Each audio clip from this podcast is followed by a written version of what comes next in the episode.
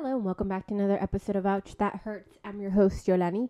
And in today's podcast episode, I will be talking more about college. So, if you're someone who's entering college this year, this video is going to be for you.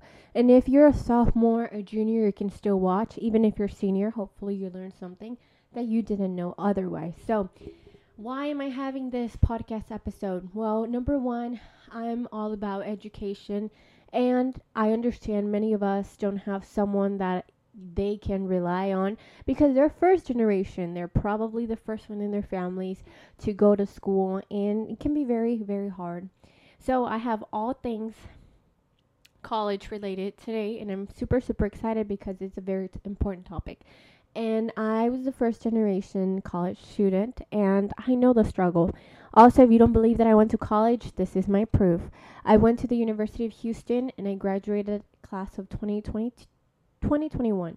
I was supposed to be graduating class of 2022, but I was able to graduate early. So, without any more chit chatting, let's get started. So, the very first thing that you need to know about college, and it's very different from high school, is that you need to learn how to take notes.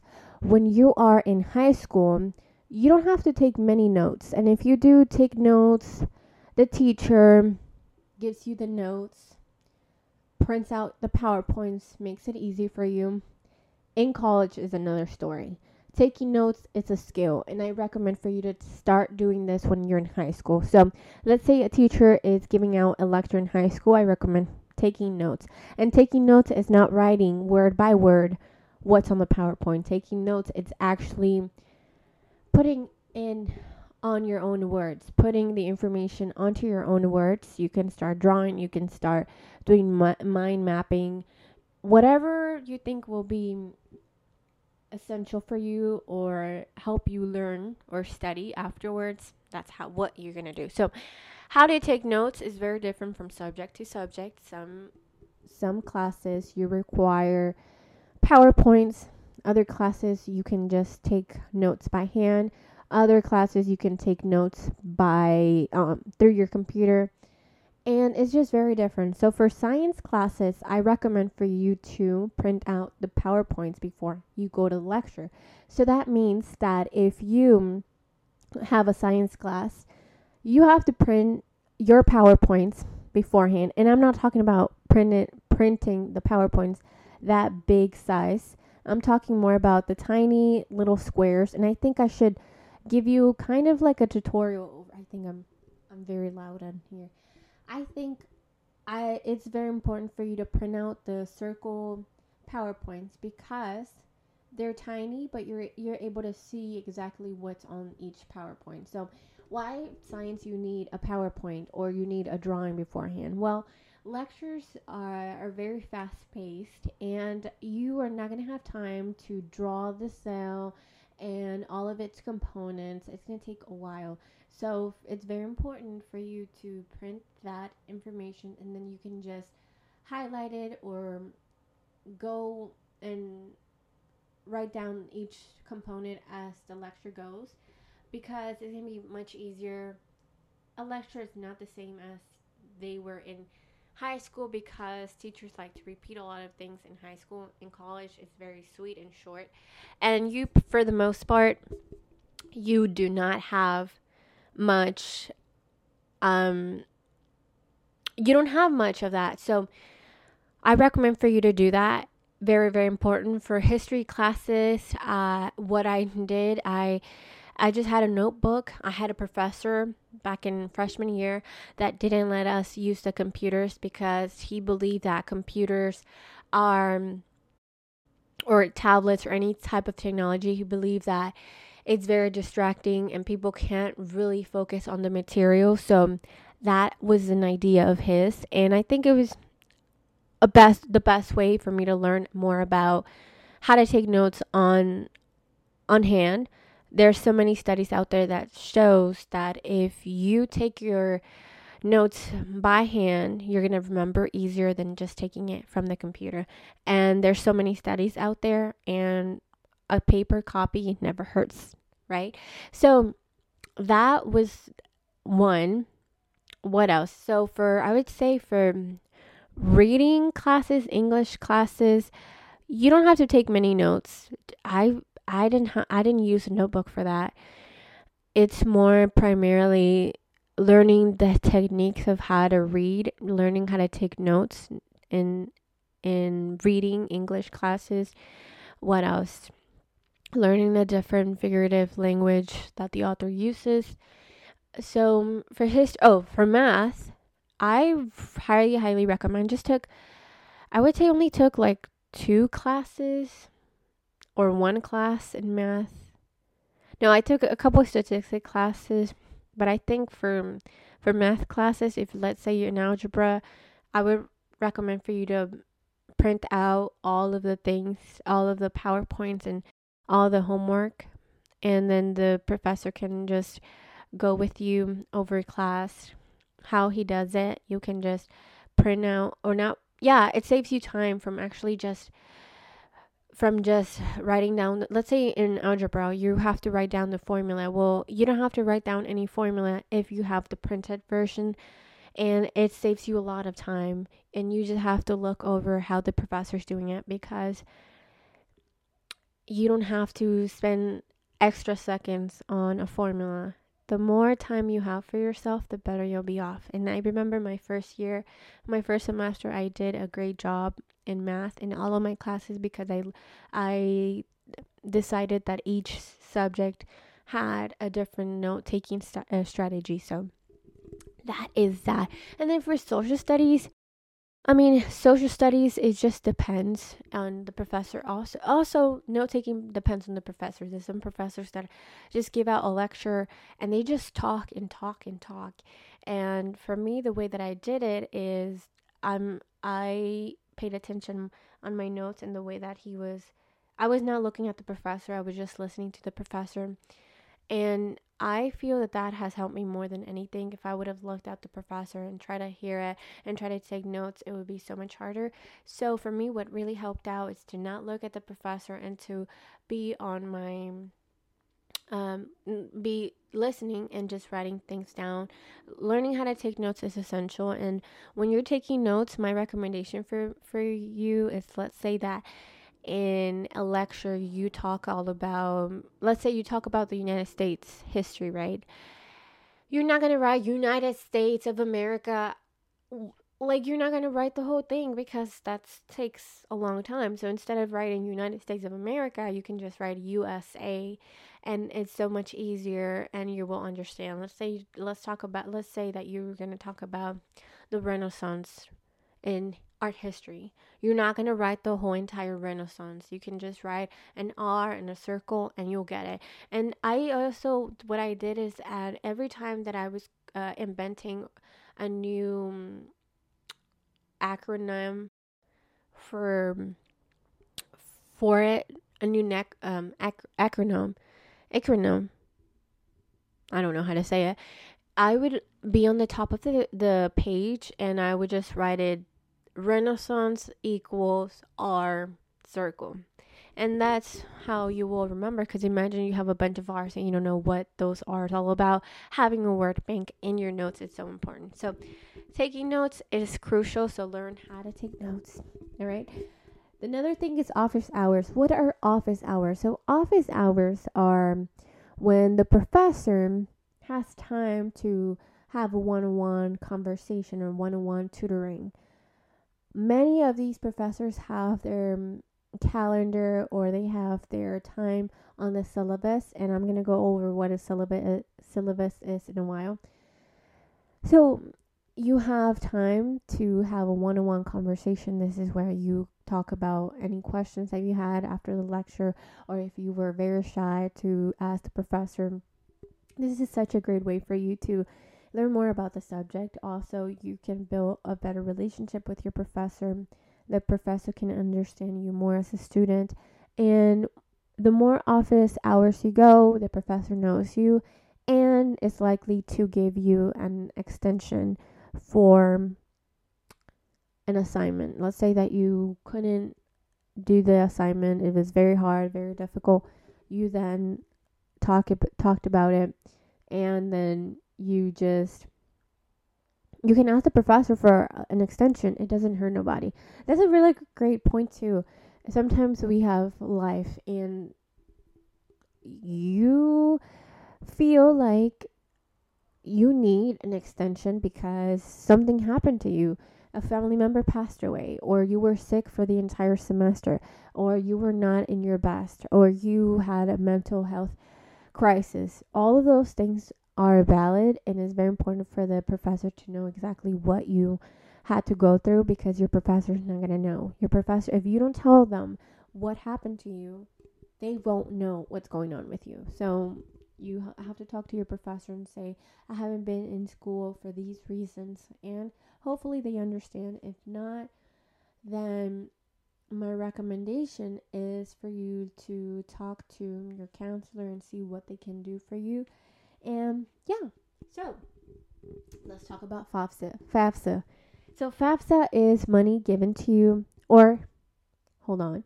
FAFSA is an application for people who are U.S. citizens who are trying to get a college and they need scholarships, they need grants, and they they need loans. And these opportunities are given, and it given they're given in many ways through merit and also through need. So many people don't have money to go to college because they're first gen or their parents don't have great jobs, and FAFSA gives them opportunities to go to a college uh, for four year university. And my takeaway on FAFSA is I understand it can be very, very hard to fill out those things because they ask you so many things. They ask you how much you owe, how much you own, what kind of professions are your parents are in. Like there's just so much information. They also ask you about tax returns and yada yada yada and oh, it can be very overwhelming. But if you fill out the first year, the second, if it's all of your four years are identical, then you won't have to fill again. I mean, you have to fill every single year, but if nothing changed for you, you can just click over and say I haven't changed, my income still stay the same, yada yada yada. Still FAFSA. So I remember when I, I was in college, you had to fill out FAFSA every October. So you have to fill this out. It's a first come, first serve basis. So my recommendation is for you to do that on the first week of October so you can get over with that and you have more money coming in. So FAFSA gives out grants. Grants are things that you don't have to give back. It means that you needed this money because your parents don't make mu- much money. Scholarships are given to based on which university you choose. And scholarships are because of your SAT, ACT scores, because you had a good rank, because you had a good GPA. This all is based on the university. So, all all that is very important for you to know. So fill out the FAFSA. If you're in the state of Texas, fill out the TAFSA. If you do not have citizenship. So if you are a DACA recipient or you're an undocumented student, fill up TAFSA. But this is only for Texan people, so also they give you money, so don't get discouraged if you're not a US citizen. You're also have the right to have a college degree. All right? Recre- recreational events. So these events are given are um, given to students in order for them to step away from academic life. So there's a recre- recreational center in the University of Houston, and in there you can do rock climbing. There's a big pool. I didn't go there because I was afraid of getting drowned they they have Zumba classes, they have tutoring, they have uh, what else? I don't I don't remember exactly what they have. They have dance classes. Um, they have other things that are something different from academic life and yeah, so they also have room to talk to people. Let's say sometimes you feel bad about something, you want to talk to somebody, you should go to those places um, so yeah, so going back to what's a syllabus. So syllabus is a document that your professor gives you and your professor gives you information in order to set the expectations right off the bat. So many people have don't know what's going on and the the syllabus gives you an overview of what the class will look for the rest of the semester. So in there you have any deadlines, you have any exams, any homework assignments that you need to do. It talks about the expectations of a class, office hours, what the class is about. And this is given in the first week of of the semester and you can go over it and if you see that the professor is not someone that is willing to collaborate with you in case of an emergency or if you don't like the class or you don't like the workload you can always drop. Remembering remember that you have to drop this class before there's a deadline before the deadline that the university establishes. And you can all go go over that in in university's website university's website. And it tells you exactly what's how can you drop a class? And if you drop a class before the deadline that means that you don't have to take a w. And what is a w? That's a withdraw so in the state of texas you can only have six withdraws meaning meaning you can only have withdraws means after the deadline. So let's say that the deadline to drop class is in the second week or the third week of school. That means that if you try to drop a class after the third week or after the fourth week of school, that means that you're going to get a W, which means a withdrawal. And in the state of Texas, you only get six throughout your entire four year university college career or your entire university career. Then that means that you only have six, right? But if you are someone who dropped the class before the deadline, meaning you dropped the class in the first or second week of school, that means you're not going to have a W and that won't affect you the six times that you have the six times, right? So, why is this so important? If you want to drop a class, you have to be very mindful and how do you drop a class? Well, you drop the class through your university software. And you can learn all this information through university. Also, ask any professors, anyone that's willing to help you out with this. So, all right, let's talk about midterms. What are midterms? Well, midterms are finals, but instead of them being at the end, they're in the middle of the semester. So, um, these are very important to study a final. What's a final? That's the last exam of that class of each of each subject. All right. All right. I think okay. So I had this question because I I wrote this question because we don't even know uh, if you're the first gener- first person in your family to go to college. You don't know what's going on. So I remember when I was in school uh, at the University of Houston there was this girl who always asked the professor if she could go to the restroom.